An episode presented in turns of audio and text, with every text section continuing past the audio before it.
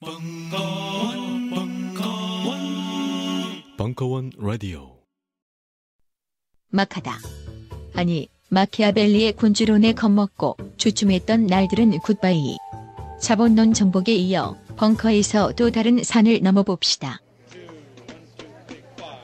2015년 벙커원 예학. 그 첫 번째 수업. 군, 주, 론. 1월 5일 개강. 수강 신청은 벙커원 홈페이지에서.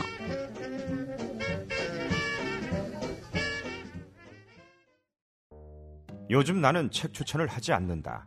그래도 이 책은 추천하지 않을 수 없다. 나는 딴지일보 읽은 척 매뉴얼의 애독자였으니까. 이웃시민 고전은 직접 반려들어 읽는 게 가장 좋다. 그게 여의치 않으면 너부리의 읽은 척 매뉴얼을 읽어라. 읽은 척 매뉴얼은 고전들의 뒤틀린 소개이자 색다른 비평일 뿐만 아니라 그 자체로 고전과 맞먹는 유사 고전이다. 고종석 그는 딴지일보 역사를 통틀어 가장 딴지적 글쟁이다. 김어준 고전이 얼마나 재밌는가를 은하계에서 가장 재밌게 설명하는 책. 딴지 편집장 너브리의 고전문학 읽은 척 매뉴얼. 아직 고전을 모르는 분들께 그리고 이미 고전을 알고 있는 분들께도 강력 추천합니다. 지금 바로 전국 서점에서 만나보세요. 딴지 마켓에서 구입하는 분께는 저자 사인본을 배송해 드립니다. 안녕하세요. 딴지 마켓 조립 PC 전문 업체 컴스테이션의 이경식입니다. 혹시 알고 계십니까? 용산 선인상가에 빛나는 1층 130호. 제 머리 때문에 빛나는 건 아니고요. 저희 컴스테이션이 여러분들을 기다리고 있는 곳입니다. 2014년 가을 저희 컴스테이션은 전국의 컴퓨터 호객님들을 탈출시켜 주기로 결심했습니다. 더 이상 용산에서 어리버리하게 돌아다니지 않아도 될 우리 딴지스를 위해 신뢰와 정직함으로 컴스테이션이 선인상가 1층 130호에서 여러분들을 기다리고 있겠습니다. 친절함이 무엇인지 경험해보고 싶으신 분들은 주저하지 마시고 놀러오세요. 마음을 담아 설명드리겠습니다. 전국의 딴지스들이 엄지손가락을 치켜 세울 때까지 최선을 다하겠습니다.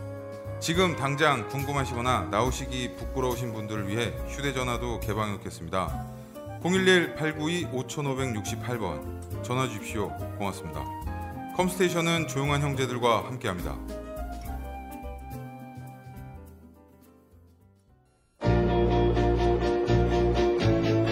음악평론가 강헌의 전복과 반전의 순간 시즌 3 2강 음악사 속의 여성 3부 11월 14일 강연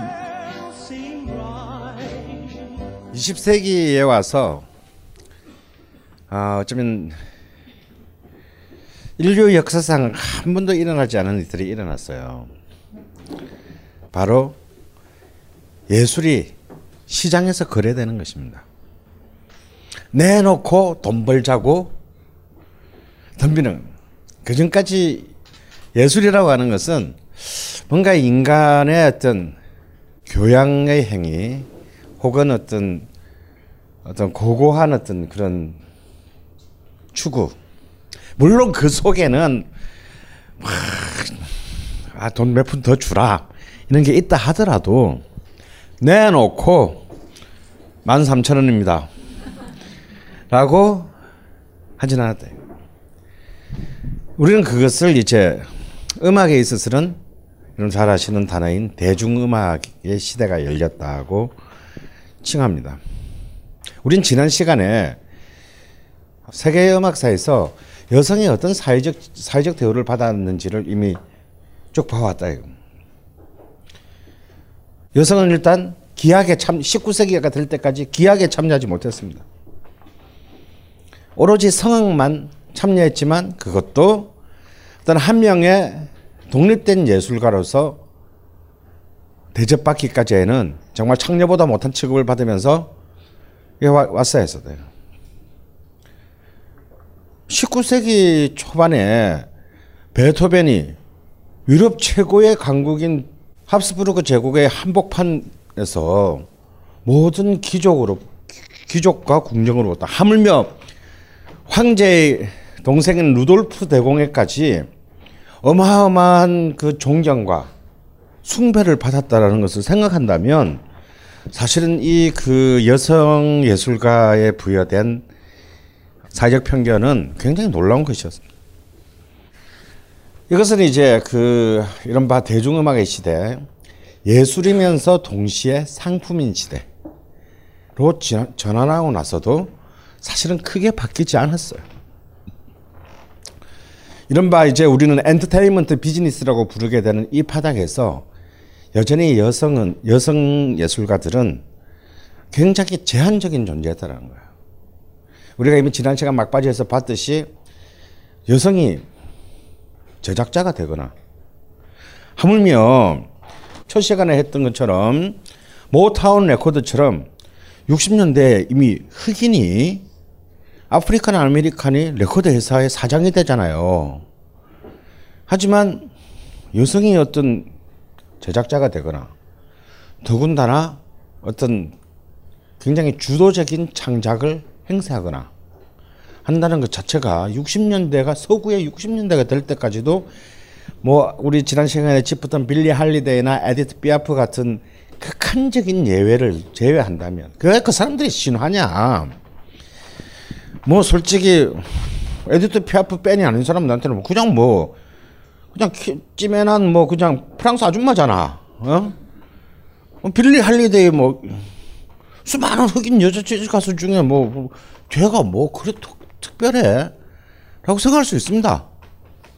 근데 그들이 특별했던 이유는 뭐냐면 그러한 어떤 여성에 대한 제한적인 어떤 그 인식과 활동의 범위 안에서 어떻게든지 자신의 예술의 주인, 자신의 예술의 주제자가 되, 되려고 노력했기 때문이죠.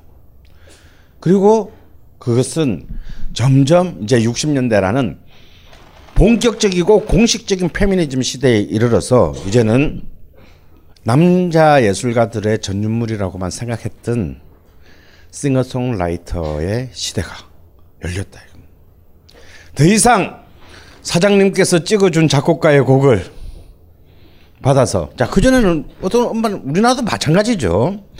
우리나라도 마찬가지였습니다. 70년대 될 때까지 지구 레코드 사장님이 응? 이건 니한테 딱 맞는 곡이야. 자기는 이 곡이 어떻게 쓰여지고 어떻게 작곡되고 어떻게 편곡되는지 여자 가수들은 알지 못해요.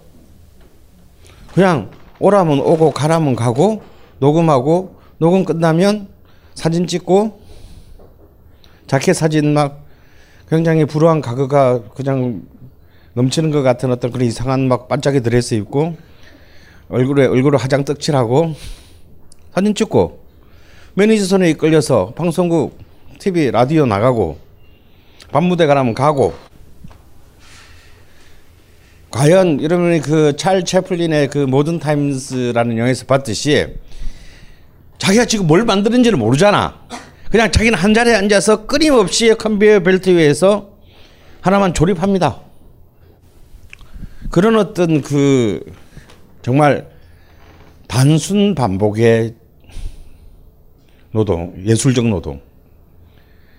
결코 정말 어찌 보면은 칼 막스식으로 얘기하자면 자신의 노동으로부터 소외된 노동자 가 바로 20세기에 와서도 여성 음악가에 주어진 멍해였던 것이죠. 그런데 이제 드디어 여성이 드디어 남자와 마치 흑인이 그랬듯이 미국에서 여성도 남성과 동등한 어떤 예술적 창작력을 가지고 수 있다는 것을 캐롤 킹이, 조니 미첼이, 제니스 이언이 증명을 했습니다.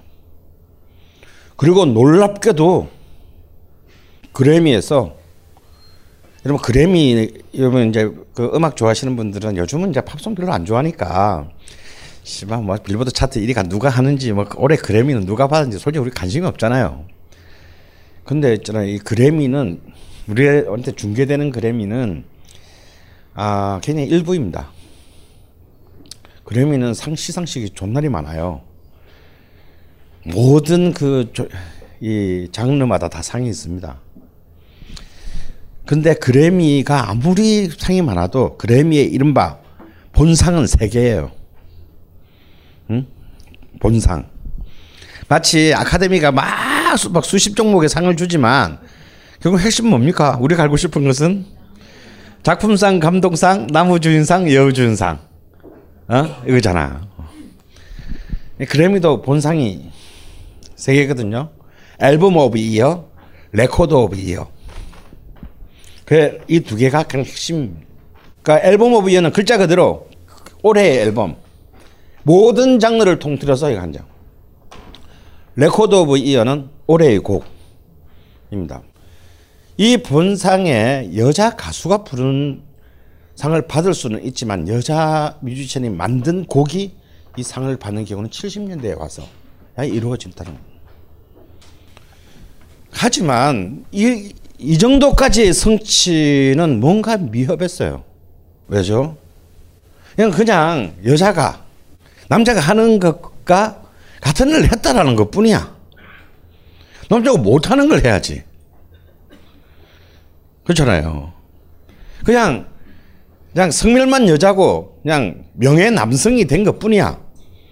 어찌 보자면 이 모든 어쩌면 그냥 20세기 대중문학 대중문학사가 아니라 인류의 역사가 시작된부터 시작된 모든 예술사의 모든 지역의 모든 예술사를 뒤엎는 어, 거대한 여성에 의한 반란이 80년대 중반에 어릴 때 뺀질나게 나이트클럽 달리는 어떤 나이클, 나이트클럽 죽 때리고 아, 막그 패션 모델 사진 찍고 하던 어떤 날라리 여자에 의해서 이 거대한 전복이 일어납니다. 근데 그 날라리의 이름은요, 예, 예명은 놀랍게도 마돈나였습니다. 이건 정말 이미 이 이름부터가 심상찮죠. 우리는 그냥 이제 뭐는 마돈나 너무 익숙하고 유명하니까 마돈나인데 우리는 어떤 가수가 데뷔하는데 뭐 야, 마돈나를 한국말로 바꾸면 뭐가 되냐? 음? 되는데 예명으로 뭐 동정녀 혹은 성녀 뭐 하면 상태 이상한 애 아닐까 그렇게 생각하잖아요. 그런데 이 마돈나라는 신 가수가 등장했을 때 바로 그때는 마이클 잭슨이 스릴러 앨범으로 전 세계를 다 휩쓴 직후였어요. 그 바로 이듬해였습니다. 그는 럭키스타라는 소소한 히트곡을 기록하면서 이제 드디어 이제 나이트클럽 죽순이의 단계에서 이제 넘었습니다. 그때만 하더라도 마돈나는 그냥 어떤 자신의 매력적인 섹슈얼리티를 이용하는 그냥 그저 그런 수많은 댄스 뮤지션 중에 한 명으로 끝날 거로 생각을 했어요. 그러나 바로 그 다음 행보부터 그의 행보는 마이클 잭슨보다도 더 전 세계의 주목을 이끄는 굉장히 중요한 이슈 메이커로서의 그리고 또 한 명의 독자적이며 창조적인 예술가로서의 자리를 차지하게 됩니다. 마돈나가 도대체 무슨 일을 저지른 것인가? 사실 마돈나를 자세히 보면 그리 미인이라고 할 수는 없어요. 그죠? 음. 마돈나가 가지고 있는 매력이 뭐라고 생각하십니까? 왜 마돈나는 아직도 아직도 여왕이에요. 마돈나가 가지고 있는 매력이 뭐죠? 별로 안 좋아하십니까? 예? 이상하게 남자들만 좋아하시는 것 같아요. 사실 사실 오늘 이 시간이 지나면 남자들 특히 자기가 좀 약간 나마초 약간 나마초 기질이 있어 이런 사람들은 별로 마돈나를 싫어하게 될 것이고 뭔가 마돈나를 재수 없어한 여성분들은 마돈나를 정말 좋아하게 될지도 모르는데 음. 아, 자, 마돈나는 첫 번째로 굉장히 훌륭한 음악 제작 능력이 있었어요. 마이클 잭슨이 그랬던 것처럼. 응? 마돈나는 일단 자기가 곡을 쓸 수 있었어요. 곡을 안 쓰고도 어떤 가사를 통해서 자신이 노래 딴 작곡가가 작곡했다 하더라도 자기가 어떤 메시지를 대중과 소통하려고 하는지에 대한 노선과 전략을 가질 수 있는 인물이었어요. 다음 두 번째. 이건 뭐좀 뭐 역사적인 인물이 아니더라도 좀 뭐좀 음악하는 사람은 다 그, 이건 기본을 갖고 있는 거잖아요, 그지? 두 번째 얼굴은 별로 안 이쁜데 훌륭한 몸을 갖고 있었어요. 훌륭한 몸과 뛰어난 안무 감각, 패션 감각을 갖고 있었어요.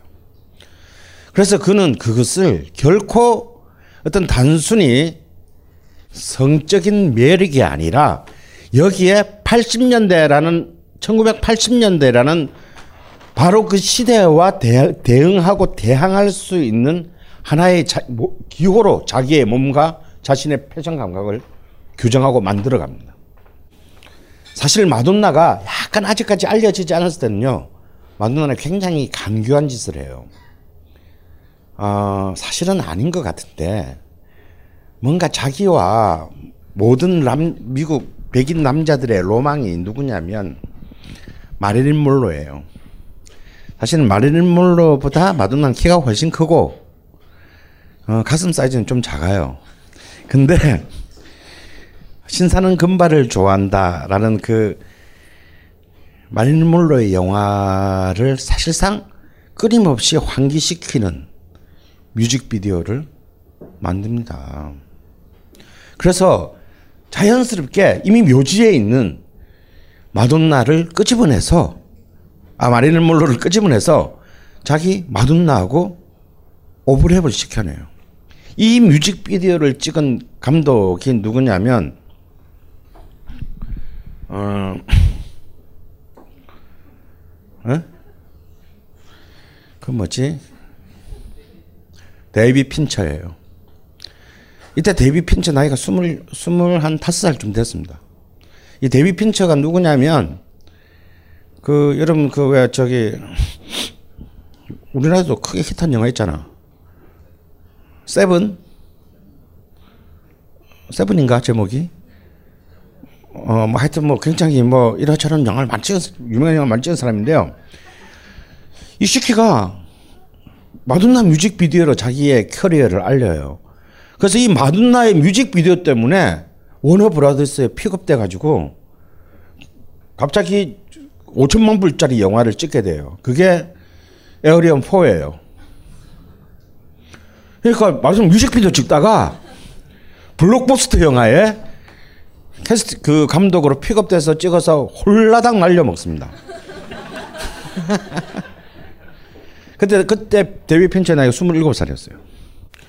마돈나는 드디어 보는 음악의 시대가 끝나고 아 듣는 음악의 시대가 끝나고 보는 음악의 시대가 시작된 80년대라는 시대의 성격을 굉장히 제가 볼 때 과학적으로 본능적으로 파악했어요.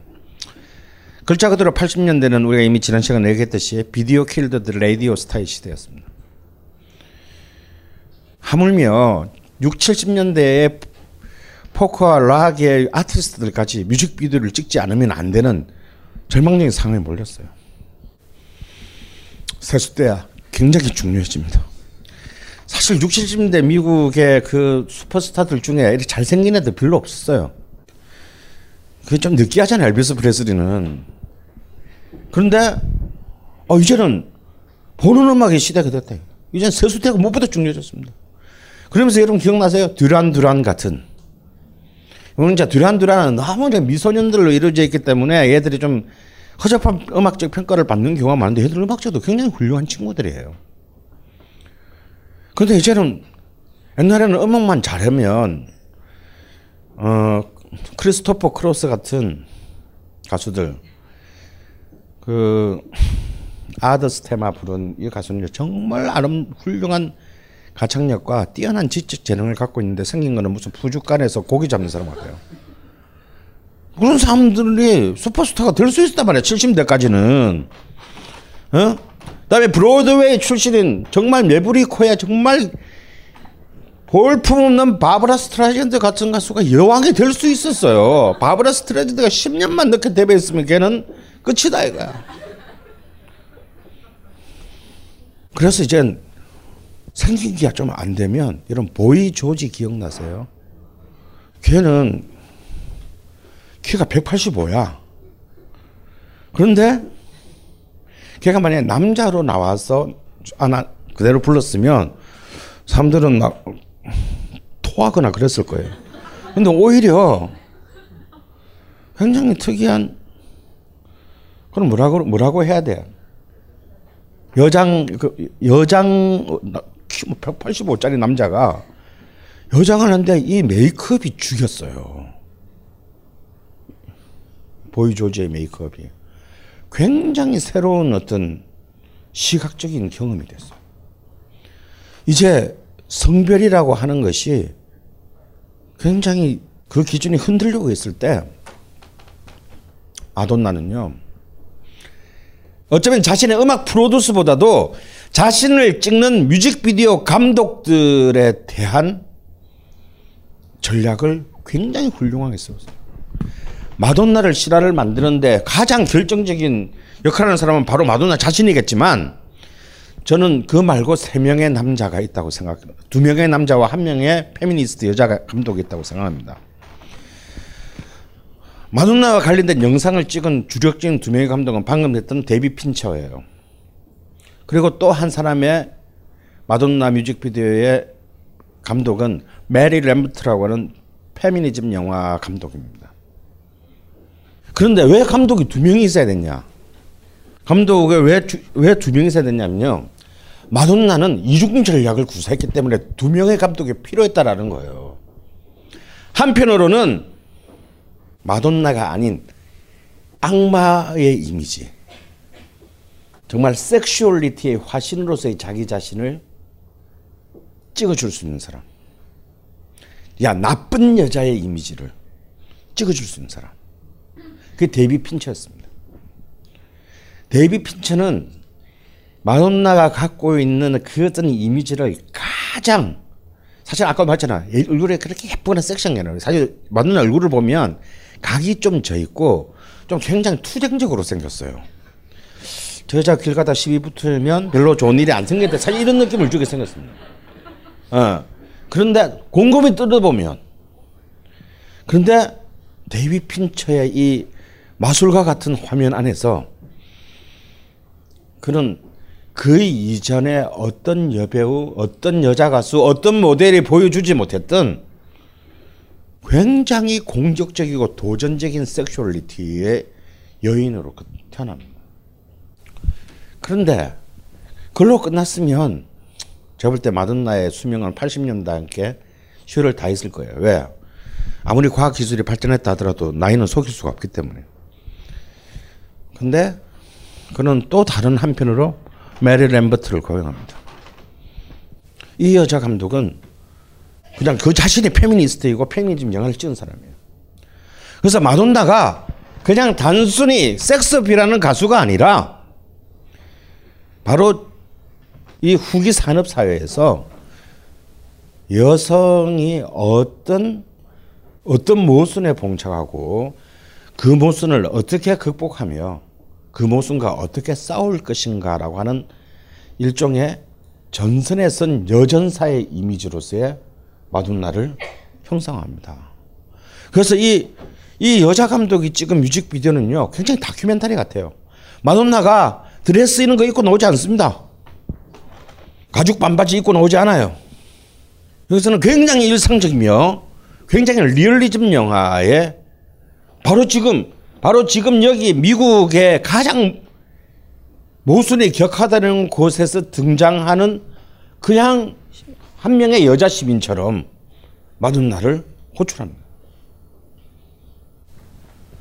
그리고 그런 또 한 명의 게이 남자 감독, 여자 감독 그리고 게이 다큐멘터리 감독을 고용하죠. 알렉 캐시시안이라는 다큐멘터리 감독을 고용합니다. 각종 사회 비리에 처절한 똥침을 날려온 딴지일보가 마켓을 열었습니다. 기자들이 검증해 믿을 수 있는 상품들을 은하계 최저가로 판매하여 명랑한 소비 문화 창달에 이바지할 딴지 마켓. 이제 신뢰를 쇼핑하세요. 주소는 마켓.딴지.com. 우리는 생각했습니다. 실외는 가까운 곳에 있다고. 우리가 파는 것은 음료 몇 잔일지 모르지만 거기에 담겨 있는 것이 정직함이라면 세상은 보다 건강해질 것입니다. 그래서 아낌없이 담았습니다. 평산네이처, 아로니아 친친친 지금 딴지마켓에서 구입하십시오. 잠시만 안녕하세요. 저는 바다니 가득의 성재훈입니다. 보통 오뎅, 맛살, 핫바 등 다양한 이름의 어묵을 간식으로 때로는 반찬으로 많이 드시는데요. 그게 대부분 밀가루로 만들어졌고 기름에 튀기기 때문에 칼로리가 높아지더라고요. 그래서 저희는 어육 함량이 높으면서 기름에 튀기지도 않는 맛과 건강을 생각한 그런 어묵 한번 만들어 보고 싶었습니다. 그런데 이렇게 만들다 보니 팔아도 남는 게 없더라고요. 여러분, 저희가 정직하게 만든 어묵을 딴지 마켓에서 계속 판매할 수 있게 많은 관심 부탁드립니다. 정성을 담아 쪄서 만든 어묵 감아 볶고 여러분의 관심이 필요한 정직한 먹거리입니다. 잠시만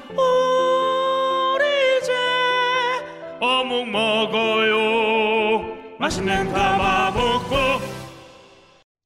얘가 찍은 작품이 뭐냐면요. 여러분 아 44세 이상은 다 기억하실 건데요. 진실 혹은 대담 이라는 마돈나를 둘러싼 다큐멘터리 영화가 있어요. 이걸 찍은 사람이 알레케 시시안입니다. 그래서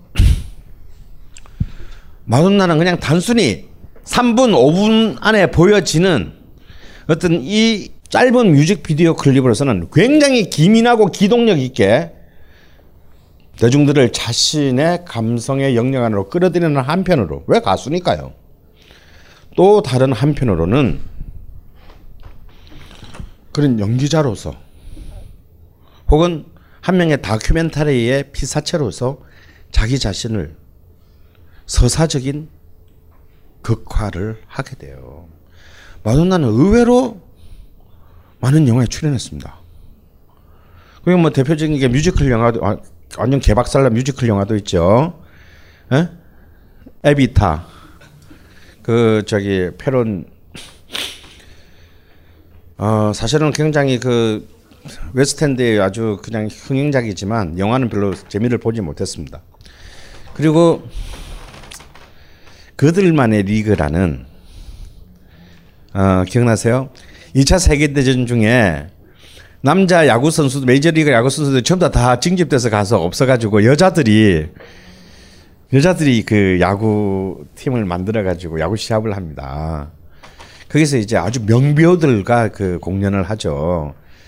어, 제가 아주 좋아하는 그 지나 데이비스나 뭐 수잔 세런든도 나왔나 뭐 이런 굉장히 많은 배우들과 근데 사실 그건 굉장히 굉장히 독특한 페미니즘 오락 영화였어요. 근데 여기서도 마돈나는요 좌익수로 나오는데 좌익수로 나오는데 야구에는 별로 관심이 없고 제 여, 여자 야구팀이니까 유니폼이 미니스커트예요. 어, 왜 그 고등학교 그런 애들 있잖아. 꼭, 꼭 있는 치마를 뭐 좀이라도 이렇게 그 더 올려서 입으려는. 그래서 이제 막 흥행 나는 본지 하도 오래돼서 기억이 안 나는데 정말 마돈나가 나오는 한 장면만 영원히 기억에 남을 것 같아요. 이 아무튼 여자 야구니까 아무리 이제 아마추어 초딩생 야구 수준이니까네요. 별 재미가 없잖아. 이게 관객들이 점점 떨어져 나가. 그래서 야, 어떻게 하면 좀 더 관객들을 오게 할까 막 자기 선수들끼리 회의를 하는데 마돈나가 그럼 나 저기 애들 저기 저 다운타운 나가가지고 내가 그냥 웃장을 깎아? 막 그러니까 지나 데이비스가 야 우리 동네에 네 가슴 안 보내가 누가 있냐 그런 말을 해요. 그래서 그런 그런 어떤 일련의 어떤 이런 또 영화적 작업을 통해서 그 속에서 어떤 자신의 이미지를 대중들에게 굉장히 다채롭지만 사실상 내면적으로는 일관적으로 자신이 갖고 자신의 personality가 갖고 있는 극단적인 극적인 요소들을 속에서 축적하고 쌓아나갑니다. 그리고 마돈나는 그 과정에서 어떤 미국 사회는 미국 사회가 또 사실상 내면적으로 보수적인 사회에서 웬만한 남자 아티스트들도 건드리지 않는 굉장히 민감한 금기의 영역들 있어요. 흔히 말하는 political correctness에 해당되는 거예요. 음. 인종, 성, 종교, 특히 기독교. 근데 이름이 마돈나잖아. 그리고 마돈나 또 이렇게 그 마돈나의 유력한 소품이 뭡니까? 십자가 목걸이잖아요. 그런데 바로 이런 그 종교에 있어서의 어떤 신성을 신성에 대한 어떤 그 회의와 의심을 하는 이런 어떤 교묘한 어떤 문제 제기들을 거침없이 해나갔어요. 사실은 막 그거 그런 지금 이제 막 벌써 이제 한 30년 다 돼가니까 우리가 잊었지만 아 그때 정말 미국의 아니 전 세계의 모든 기사는 마돈나에게서 나온다. 라는 말이 있을 정도로 그의 모든 어떤 하나의 행동, 말, 작품이 그냥 단순히 문화면에 실리는 것이 아니라 정치 사회면에 실리는 그런 어떤 굉장히 공식에 맞게 돼서 제가 혹시 옛날에 저기 시즌 원 때인가 그런 얘기 한번 한 적이 있는데 기억나세요? 일태백나 에? 아, 매니저한테 제일 중요한 용어지. 한 번 텔레비에 나가는 게 백 번 라디오에 나가는 것보다 낫다. 어, 어? 이제 마케팅에 대한 얘기예요. 그와 유사한 글로 일사병문이라는 말도 있어요. 한 번 살면 단신으로 실리는 게 문화면 톱기사로 백번 실리는 것보다 낫다. 마돈나는 지금 음악가예요.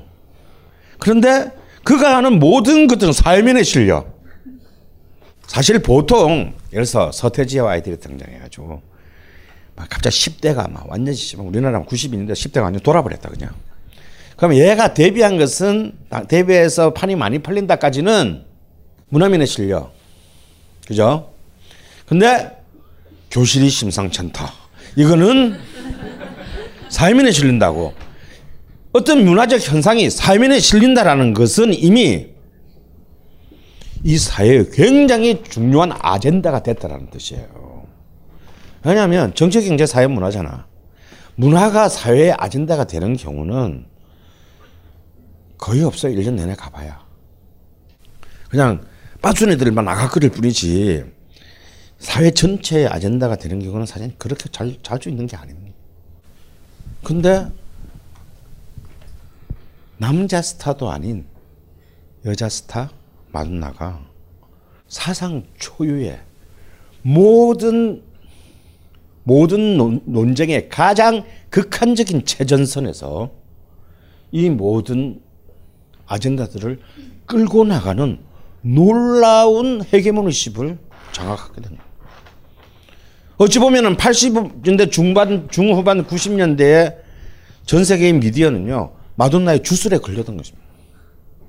그런데 바로 그러한 어떤 것이 노래 따로, 이슈 따로 했다면, 그건 사실은 절대 두 번 이상 못 해먹을 짓이겠죠.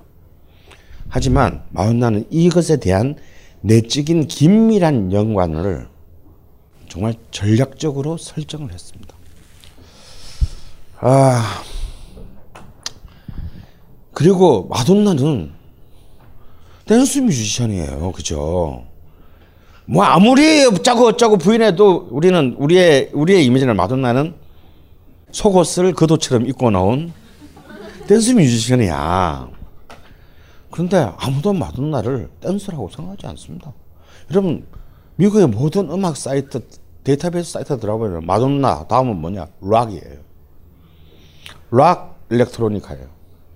마돈나는 일렉트릭 기타를 매지하는 최초의 락커가 됩니다. 그리고 실제로 90년대에 마돈나는요 제작자로서 또 세상을 뒤비놓죠.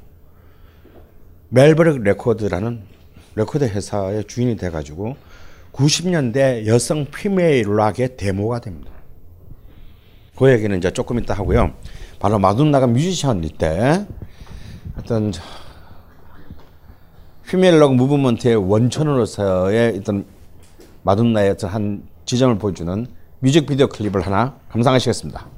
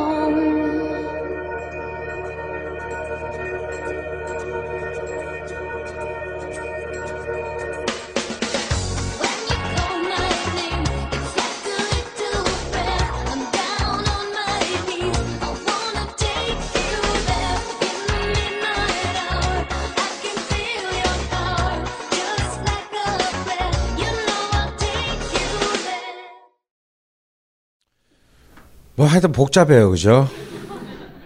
뭐 대충 뭐 어떤 어떤 소재인지는 알겠고 얘가 뭘 하려고 하는지 알겠어요. 하지만 이 안에는 이 짧은 뮤직비디오 클립 안에는 그야말로 어 젠더, 인종, 어? 종교, 하여튼 뭐, 뭐 하여튼 뭐 씨, 씨, 다 섞어놨어 그냥. 근데 문제는 마누나가 이러한 어떤 그 어, 복합적으로 분재된 어떤 이슈들을 미학적으로 푸르는데 굉장히 탁월한 능력을 가지고 있었다는 사실이에요. 그리고 그런 굉장히 어, 사실 끝이 나지 않을 논쟁을 어, 굉장히 그 교묘하게 불러 일으키는 굉장히 독특한 재능을 갖고 있었던 것 같습니다. 사실 음악 산업의 관점에서 보더라도요. 50대 중반에 그 엘비스 프레스리와 함께 로큰롤의 시대가 시작된 이후로 음반 시장은 거의 남자 뮤지션들의 것이었어요. 그냥 여자 뮤지션들은 한 30년 동안 그냥 깍두기 노릇을 했습니다. 남자 보기 좀 지겹다. 음, 우리에게도 언니를 한번 보여달라. 뭐 이럴 때 정도 예전이 났어요. 재밌는 것은요, 70년대 한국 청년문화 시대가 시작되는데 70년대, 80년대에 한국 음반 시- 산업 시장도 똑같습니다. 그럼 80년대 생각해보자. 80년대 여자 가수 누가 있는지. 80만 장 이상 판 여가수가 몇 명이나 되는지. 어? 전부 다 남자잖아요. 유일하게 80년대에서 그 남자들 틈바구니에서 판도 팔고 막 라이브 콘서트도 했던 사람은요, 정말 손가락을 꼽을 수 있어요. 이선희 그리고 한영애 김한선 있지 않냐고 얘기하시는 분이 있는데 김한선은 90년대에 사집이 날 때까지 파는 거의 못 팔았어요. 그냥 남자들만 좋아했지.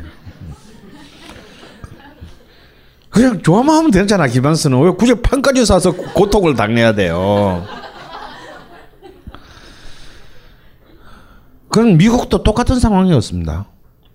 언제나 이른바 락 히어로들이 음, 아주 섹시하고 어, 정말 탁월한 가창력을 가지고 어, 하는 락 히어로들이 시장을 독점했어요.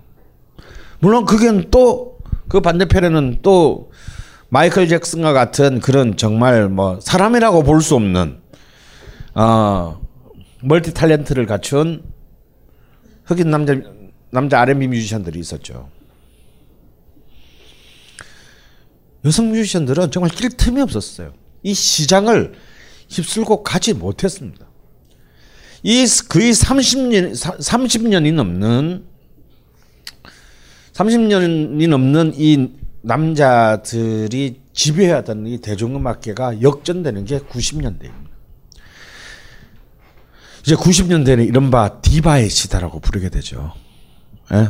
80년대부터 활동 시작했지만 이제 90년대 와서 이제 터진 사람들이 있습니다. 음? 머라이어 캐리 그리고 그키큰 언니 누구냐? 셀린 디옹, 예?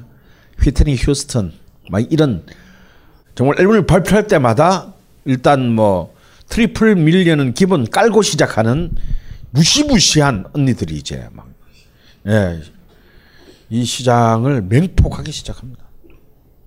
이런 이제 이른바 우먼 파워가 시장에서 이렇게 발생하게 되는 이제 사실 그 어쩌면 터닝 포인트는 80대 후반에 사실은 마돈나에서 이제 만들어졌죠.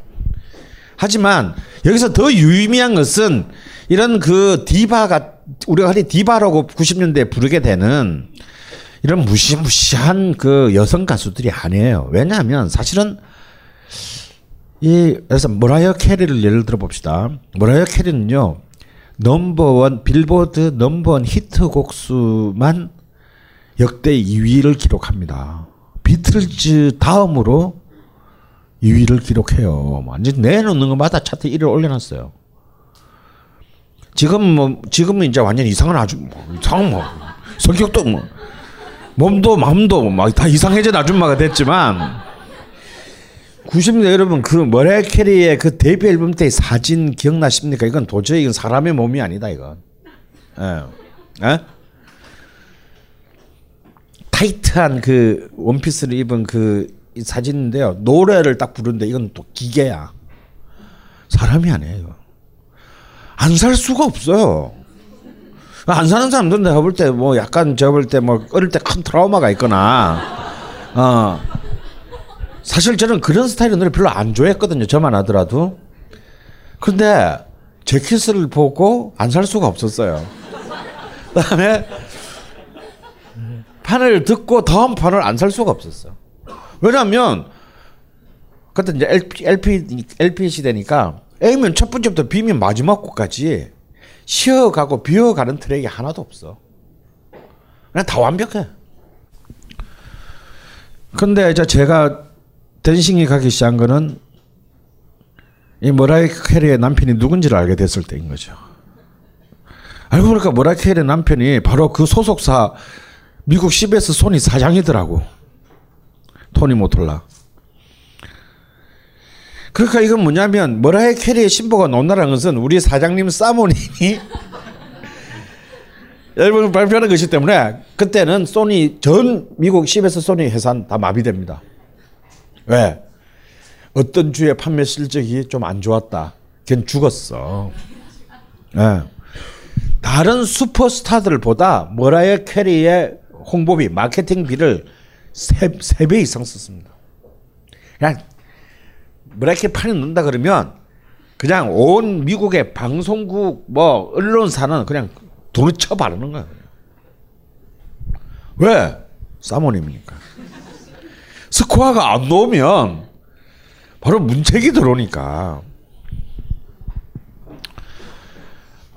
물론 이, 뭐 이러한 그 토니 모톨라의 부인이었다라는 사실이 뭐 그 디바로서의 그 모라이 캐리를 깎아내는데 뭐 아무런 그 사유가 되지는 못할 것입니다만 사실은 이런 디바들의 뒤에는 여전히 누가 자본이 그리고 남자가 있었다는 거예요. 그런데 하여튼 처음으로 여성 뮤지션 군단들이 이 시장의 과반수 이상을 갖고 가는 놀라운 일들이 일어나게 되는데 더 놀라운 것은 아예 마치 우리 60대 기억은 하시나요? 우리 첫 번째 시간 했던 거 걸그룹이라는 장르가 있었잖아요. 사실 굉장히 치욕적인 장르 이름이잖아. 어? 보이 그룹이라는 장르는 없는데 걸 그룹이라는 장르가 있었어요. 그런데 이제는 그 치욕을 60년대의 그 걸 그룹이라는 장르의 치욕을 벗어나서 정말 당당한 훈장과 같은 장르가 90년대 탄생합니다. 아예 피메일 락이라는 온전히 어떤 여성이 이 모든 예술적 생산 과정의 주체가 되는 그리고 정말 비타협적인 자신의 어떤 그 음악 활동을 자기 스스로가 증명하는 그런 새로운 시대가 열리게 돼요. 그 첫 번째 인물은 바로 90년 90년대의 세계 대중음악을 규정하는 첫 번째의 산물은 여러분들 너무나 기억에 선연히 남아 있는 너바나의 Nevermind 앨범입니다. 결국 이른바 얼터너티브라는 정말 이 90년대에 가장 90년대를 가장 상징하는 어, 그런 새로운 음악 scene이죠. 아마 시즌 4쯤 되면 아마 이제 이 얼터너티브 특집을 한번 해야 될지도 모르겠어요. 그런데 바로 그 너바나의 성공 이후에 너바나의 성공만큼이나 굉장히 주목해야 될 또 하나의 음악적 음악사적 사건이 일어납니다. 바로 그 주인공은요 앨라니스 모리셋이라는 캐나다 출신의 여성 로커의 데뷔 앨범 Jagged Little Pill이라는 앨범이 놀랍게도 1,500만 장의 판매고를 올리면서 거의 너바나 비슷하게 팔면서 격정과 분노를 내놓고 들어대는 락커 락신에서 여성이 주 주인공이 된다는 것을 단순히 정합니다. 자, 아까 디바랑 얘랑 왜 다르냐? 90년대 이 머라이어 캐리, 틀린 디오는 그냥 50년대도 있었고 30년대도 있었어요. 이만큼 파괴력이 없었을 뿐이지 노래 잘하고 예쁘고 있었어. 그런데 락의 영역에 있어서는 이것은 정말 여성들의 경기장이 아니었다라는 것이에요. 60년대 있었죠. 텍사스 오스틴 주, 대학의 아주 정말 그 수재였으나 존나리 못생겼어요. 뚱뚱하고. 바로 제니스 조플린입니다. 어쩌면 제니스 조플린은 뭐 27살에 죽었지만 약물 가용으로 죽었지만 제니스 조플린이 음악을 그렇게 정말 할 수 있었던 거는 어떤 남자도 자기가 자주 자, 자려고 하지 않았다라는 거야. 어, 그건 자기가 실제 인터뷰에서 한 얘기야, 나중에. 근데 스타가 되고 나니까 막 하면 다 오더래. 이 더러운 세상. 어? 그래서 탁시는 대로 먹었대. 근데 정말 제니스 조플린은 뭐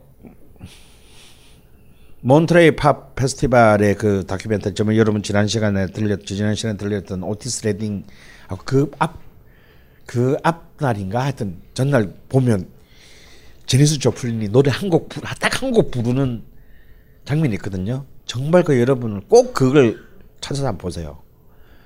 저는 그 정말 오티스 레딩의 아빈 렘육 트롱 다음으로 정말 이 음악사의 명장면 2라고 생각할 정도로 그것도 벌, 조명도 안 먹히는 거의 벌건 오후에 그 노래를 부르는데 관객들이 전부 스틸컷처럼 정지합니다. 저 자가 먹고는 절대 저렇게 못 부른다. 어, 맨정신은 절대 저렇게 부를 수가 없다. 라는 기가 막힌 그 퍼포먼스를 보여주거든요. Some came along, a hold of it, and it felt like a ball and chain.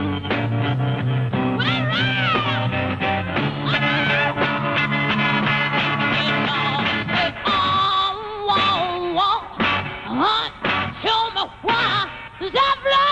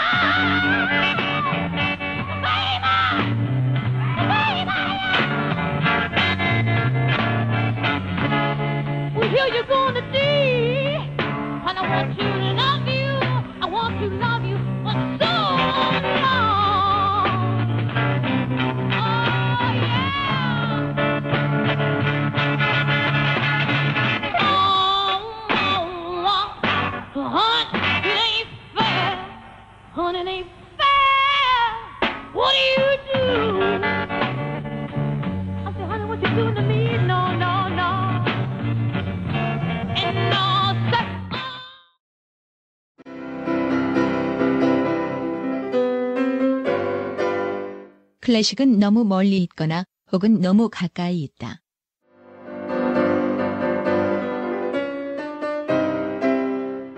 재수 없는 천재주의 예술 사관이 아닌 시대 속 존재로서의 클래식 음악사. 지휘자 겸 피아노 박사의 실현과 함께하는 퍼포먼스형 강좌. 시대 정신과 음악 양식 모두를 아우르는 입체적 이해.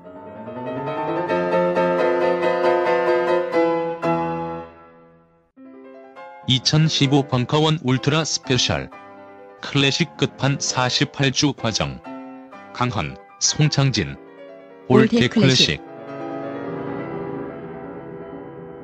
자세한 사항은 벙커원 홈페이지를 참조하세요.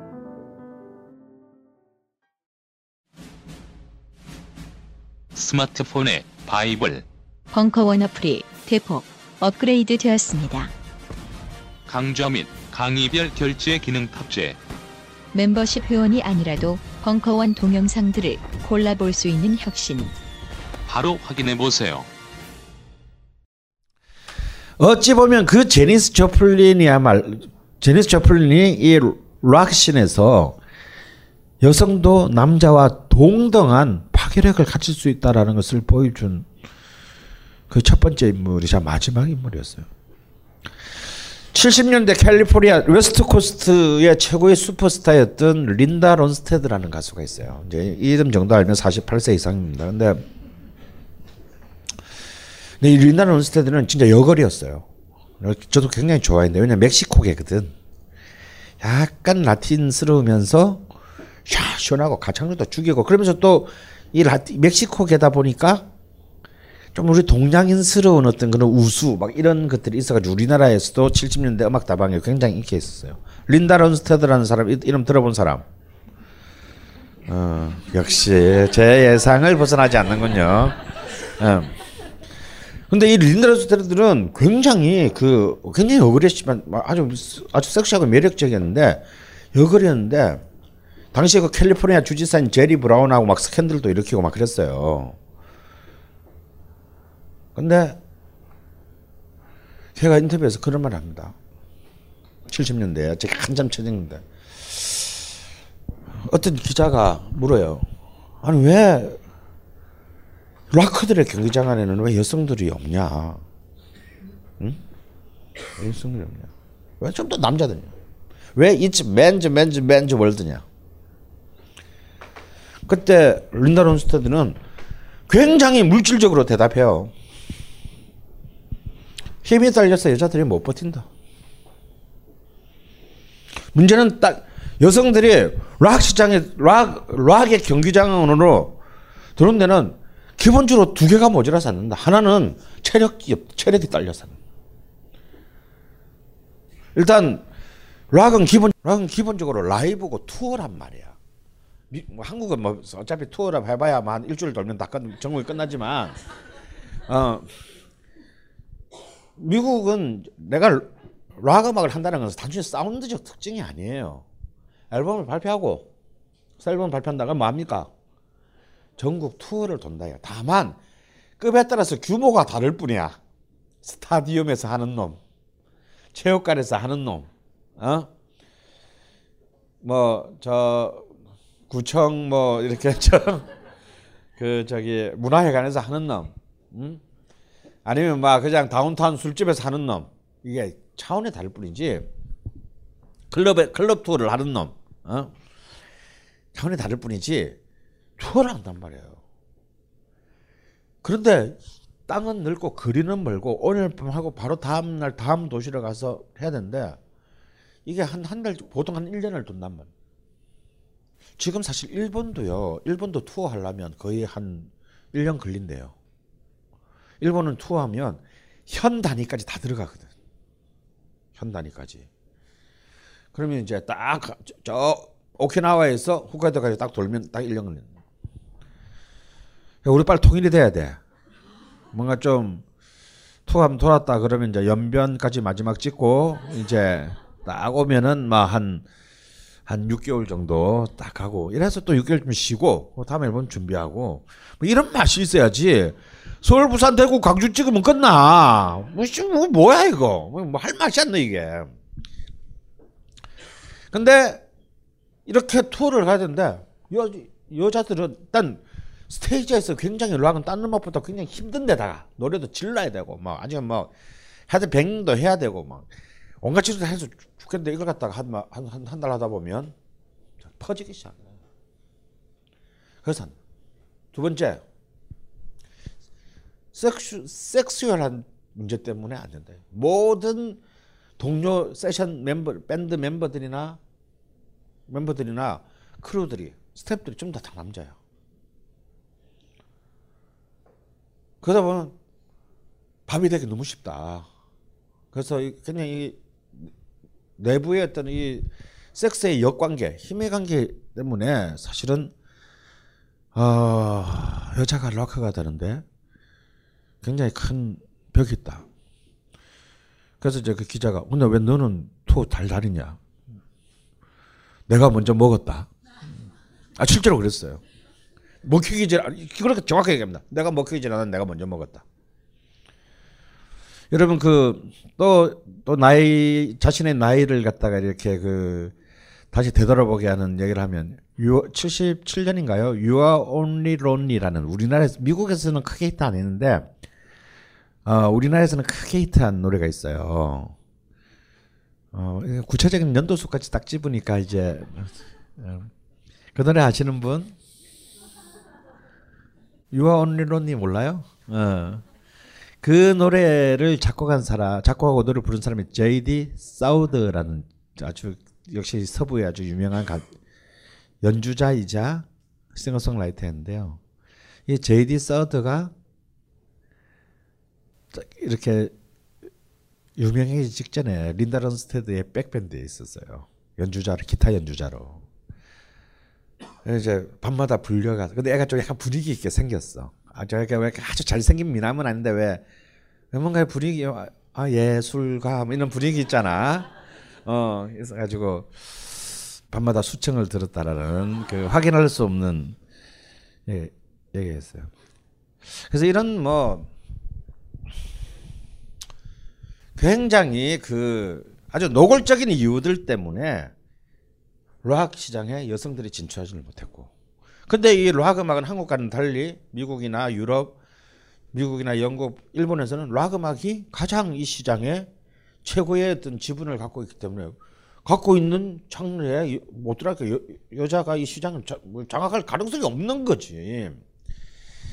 그런데 또 역시 90년대도 시애틀의 뒷골목에서 아주 단체로 약, 때로 약을 하던 그 커트 코베인 일당들이 이제 등장하면서 또 새로운 이제 질서를 딱 만들려는 찰나에 전혀 예상도 못하는 듣도 보도 못한 진짜 듣보잡 캐나, 캐나다 여자애가 튀고 와가지고 새로운 어떤 질서를 만들어 놓게 돼요. 근데 바로 이 엘러리스 모리셋을 발탁하고 음악을 만들고 준 사람이 누구냐면 바로 마돈나다 이거예요.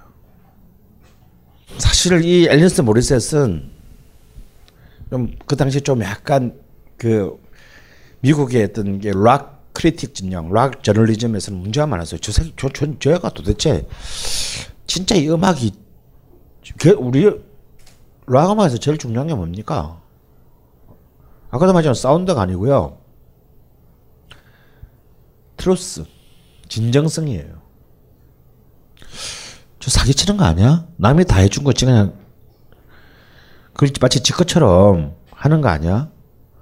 근데 의외로요. 서구의 락 scene에서는 그 진정성의 여부를 굉장히 은밀하게 따집니다.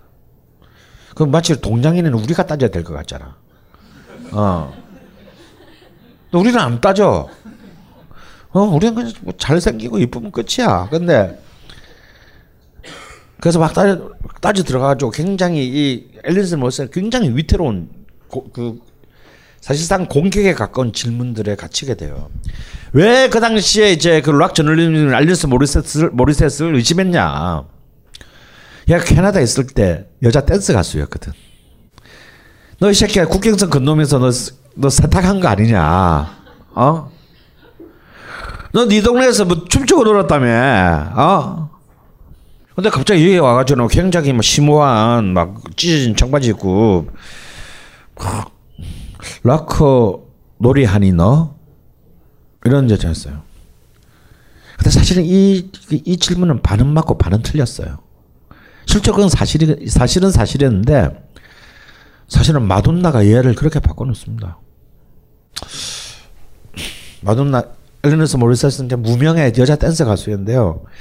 마돈나가 이제 그 신인 가수를 모집한다는 오디션에 응모해가지고 막 됐어요. 보통 음반사 사장이면 오면 너 어떤 음악을 하고 싶으냐 이것부터 물을 거 아니야. 근데 마돈나는 그런 건 안 묻고 돈을 주고 유럽에 배낭여행을 보냈어요. 1년 동안. 아, 나는 거기서 사실은 최종적으로 마돈나한테 내가 마돈나를 사랑하기 잘했다. 어. 우리나라 제작자들이 좀 배워야 돼. 그냥 갔다 와. 네 자신을 발견하고 와. 그 실제 얘는 이 캐나다 손에 쏘내는 아무 상관 없이 사장님이 시키니까 야 갔어요. 음, 가서 뭐 음. 가지고 뭐 그냥 이제 돌아다니면서 이제 일기 쓰고 이제 뭐 나름대로 생각도 하고 난 나는 누구인가부터 시작해서 왜 사장님이 자기를 찾아오라 그랬으니까 세탁이 된 건 분명해. 세탁은 분명하지만 이 세탁은 좀 다른 세탁이야. 난 그래서 여러분 지난 시간에 막판에 많이 들었던 제니스 형 같은 여자들은 천재예요. 얘는 이미 14살 때 천재였어요. 지금도 천재야. 할머니가 된 지금도 나오는 앨범들을 저는 요즘 요즘 이제 나도 늙고 병들어서 이제 새로 나오는 신보들은 잘 사지 않는데 저는 제니스 형 파는 나오면 무조건 삽니다. 지금 들어도 이 사람은 이 사람한테 시간이 정지된 것 같아요. 이런 천재들이 있어요. 남자건 여자건. 근데 앨리스 모리스는 그냥 아무것도 아닌 철없는 그냥 스타가 되고 싶은 여자였을 뿐이야. 그런데 그 앨리스 모리셋을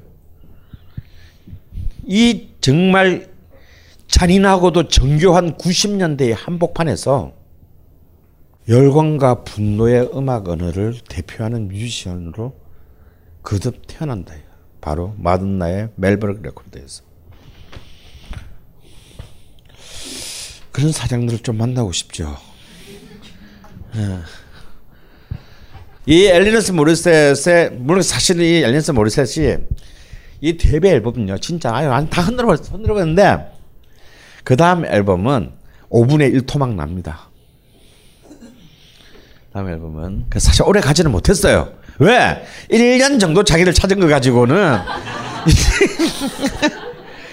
이게 좀 이 상품의 좀 이 그 유통 시효가 좀 짧았어. 음. 하지만 앨러니스 모리셋의 포크린 성공 이후에 이제 정말 female wave라고 부를 만한 정말 양 대륙에서 미국과 영국, 유럽에서 좀 기가 막힌 각각의 개성을 지닌 지금 이 자리에서 그것만 그 이름만 쭉 나열해도 일단 한 어, 자정을 넘길 만한 숫자의 그 시간에 사람들이 등장합니다. 그 중에서 가장 대표적인 또 인물 하나가 우리나라에서는 조금 그래 대중적으로 그렇게 인기는 없는데요. 저 토리 에이모스 같은 어, 정말 살벌한 언니 있습니다. 예. 그리고 이제 그러다 그런데 이런 막뭐 뭐 셰릴 크로 뭐 저거 뭐 리즈 페어 뭐 이런 아주 막 그리고 벽 뭐 이런 막 아주 어떻게 어떤 하나로 묶을 수 없는 굉장히 창의적이고 그 신선한 어떤 그 여성 락 뮤지션들이 등장하면서 90년대를 여성의 시대로 만들어 간다. 그때 우리나라에서는 이제 그 조금 떨어지지 않지만 걸 그룹들이 등장하면서 이제 여성의 시대로 이제 몰고 가게 되죠. 근데 막 이렇게 막 휘메일 락 하면은 막 전부 다 막 무시무시한 언니들이 막 체인 갖고 나와가지고 막 그래가지고 그게 또 아니에요. 어, 굉장히 세련되고 서정적인 어떤 수많은 또 어, 뮤지션들이 나오는데요. 그 중에 가장 참, 꼭 무슨 이렇게 그 미국 백인 중산층 가정의 홈 코미디, 아, 저 홈 시트콤 같은 데 나올 만한 인물 같이 보이는 사람 맥클락한 같은 경우도 그런 경우인데요. 여자를 보면 전혀 이렇게 어 그렇게 위협적이거나 공격적으로 전혀 느껴지지 않은 너무 착하고 아름다운 여성이에요. 근데 이런 여성들이 예, 어떤 사고를 치냐면요. 그냥 아무 생각 없이 리즈 페어라는 그냥 가수잖아. 근데 얘가 주동이 딱 돼가지고 릴리스 페어라는 어떤 음악 페스티벌을 만들어요. 근데 이 음악 페스티벌이 뭐냐면요. 여성 뮤지션들만. 그리고 그냥 여성 뮤지션이 아니라 자기가 스스로 곡을 만드는, 만들고 부르는 싱어송라이터들, 여성 싱어송라이터들만 초청해서 여기서 만든다. 그래서 저는 처음 다, 다, 우리는 일단 뭐 락 페스티벌 하면 생각나는 게 그렇잖아. 뭐 웃, 웃장 까고 막 그, 어, 막 그런 막 락커들이 막 그냥 막 짐승같이 울- 울부짖고 막 그, 뭐, 뭐 이런 거 아니에요. 근데 굉장히 지성적인 언니들이 싹 나와가지고 근데 이게 대단한 거둡니다. 근데 이 릴리스가 뭐 릴리스가 무슨 누군지 아세요? 인류 최초의 여성의 이름이에요. 이브 앞에 아담의 조강지처. 이름이 릴리스입니다. 기독교의 신화에서는 지우고 이제 이브를 그러니까 남자 갈비 아담의 갈비뼈에서 뽑아내서 만든 이브를 최초의 여성으로 보지만 릴리스는 뭐냐면 아담이랑 똑같이 흙으로 빚어서 만든 그러니까 남 이미 이 릴리스라는 말 자체가 우리는 남자 갈비뼈로 만든 존재가 아니고 니랑 똑같이 같은 시간에 만들었다. 그러니까 이- 그래서 참 발음 뭐 릴리스 하면은 뭔가 이렇게 사람이 약간 살짝 루즈해지는 느낌이 있고 뭐 아름다운 건가 보다 싶지만 이미 이, 마- 이 타이틀 자체에서 자신들이 지향하는 것이 어떤 방향을 향해 그리고 세상을 세상에 어떤 질서를 바꾸고자 하는가에 대한 명확한 어떤 그런 인식들을 하고 있는 거죠. 이제 기획까지도 이 기획과 프로모션까지도 자, 여성들이 다 해버리는 그런 시대가 됐어요. 이때쯤에 그 영국의 웨스트엔드에서 하나의 정말 또 놀라운 뮤지컬이 바- 만들어져요. 바로 여러분도 아마 영화로라도 봤은 맘마미아라는 뮤지컬이 만들어집니다. 저는요 맘마미아를 처음 영화 나오기 전에 우리나라에서 초연할 때 보고 기절했어요. 왜냐하면 사실 이게 주크박스 뮤지컬이라는 게 재미가 없잖아요. 뭐 아마 너 다 아는 노래고.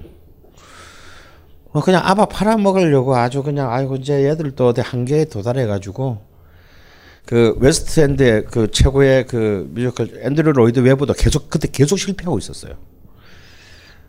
그 황제도 황제도 계속 막 몇, 몇 천만 달러씩 계속 까먹고 그러고 있으니까 그냥 아 알량하게 그냥 아바나 끄집어내 가지고 푼돈이라도 좀 건지려고 이런 짓을 하냐 이 새끼들 하는 마음으로 제 제자가 그게 무슨 스텝에서 공짜로 표를 보내줬기 때문에 보러 갔어요. 아무 기대 없이 보고 기절한 줄 알았어 저는. 저거 저거 왜 기절 왜 기절할 뻔 했는 줄 아냐 하자면요. 어 이거는 내가 이때까지 쭉본 브로드웨이나 웨스트엔드 뮤지컬의 느낌하고 완전히 달라. 이건 왜지? 이유가 뭘까? 일단 뮤지컬에 남자가 네 명이 등장하긴 해요. 조 그것도 조연급으로만. 근데 별 영애들이 히마리가 없어. 응? 그래도 영화에서는 그 좀 뭐 이렇게 영화를 영화 맘마미아에서는 왜 007로 알려진 피어스 브로스넌 노래 진짜 진짜 못하지.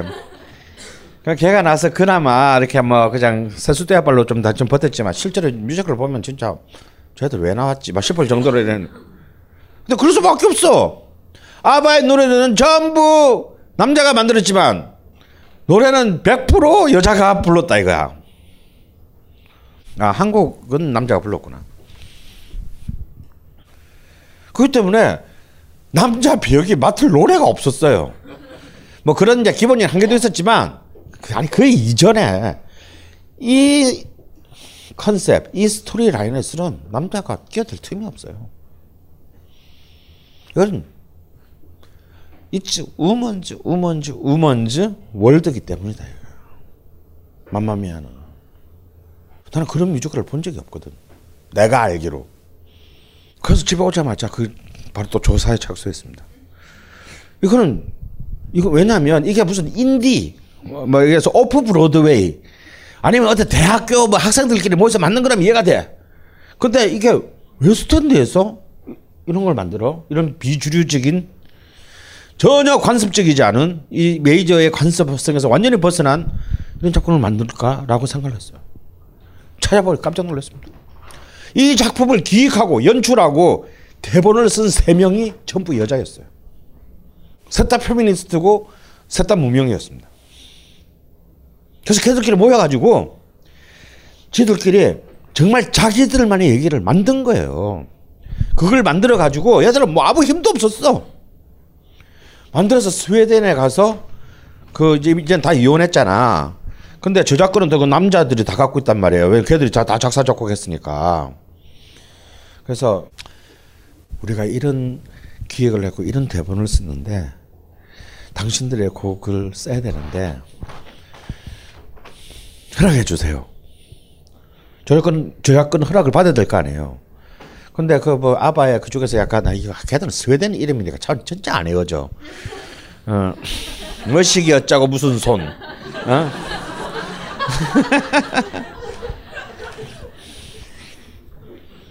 제가 딱 보고 대본을 딱 보자마자 꽂힌. 대본을 보자마자 완벽한 대본. 완벽한 대본이고 아바의 노래 가사를 하나도 건드리지 않고 바꾸지 않고 이 스토리 안에 마치 이 스토리에서 지금 만든 것처럼 그래 이게 사실죠. 대본 저도 뮤지컬을 몇 개 만들어 봐서 하는데 대본 쓰고 신곡 만드는 것보다 더 어려워요. 그게 더 쉬워. 그래서 오히려 아바의 이 남자가 둘이 야 허락은 당연하고 너무 고맙다. 사실은 고마울 수밖에 없지. 그걸로 돈을 더 나중에 얼마를 더 벌게 되는데. 물론 막 그거 없어도 뭐 이들은 이미 어마어마한 갑부지만 내가 아예 후원자로 나서주마. 백업 해줍니다. 그렇게 해서 만들어진 게 맘마미아다. 이제 이런 이 90년대에서 2000년에 이 시점에 이르러서 드디어 인류의 예술 사상 처음으로 비록 한 분야이기는 하지만 여성이 모든 독자적인 영역에서 음악 산업의 모든 독자적인 영역에서 사실상의 어떤 양성평등, 사실상의 어떤 이제 여자이기 때문에라는 그 앞에 수식어가 필요 없는 새로운 질서를 만들게 됐던 것입니다.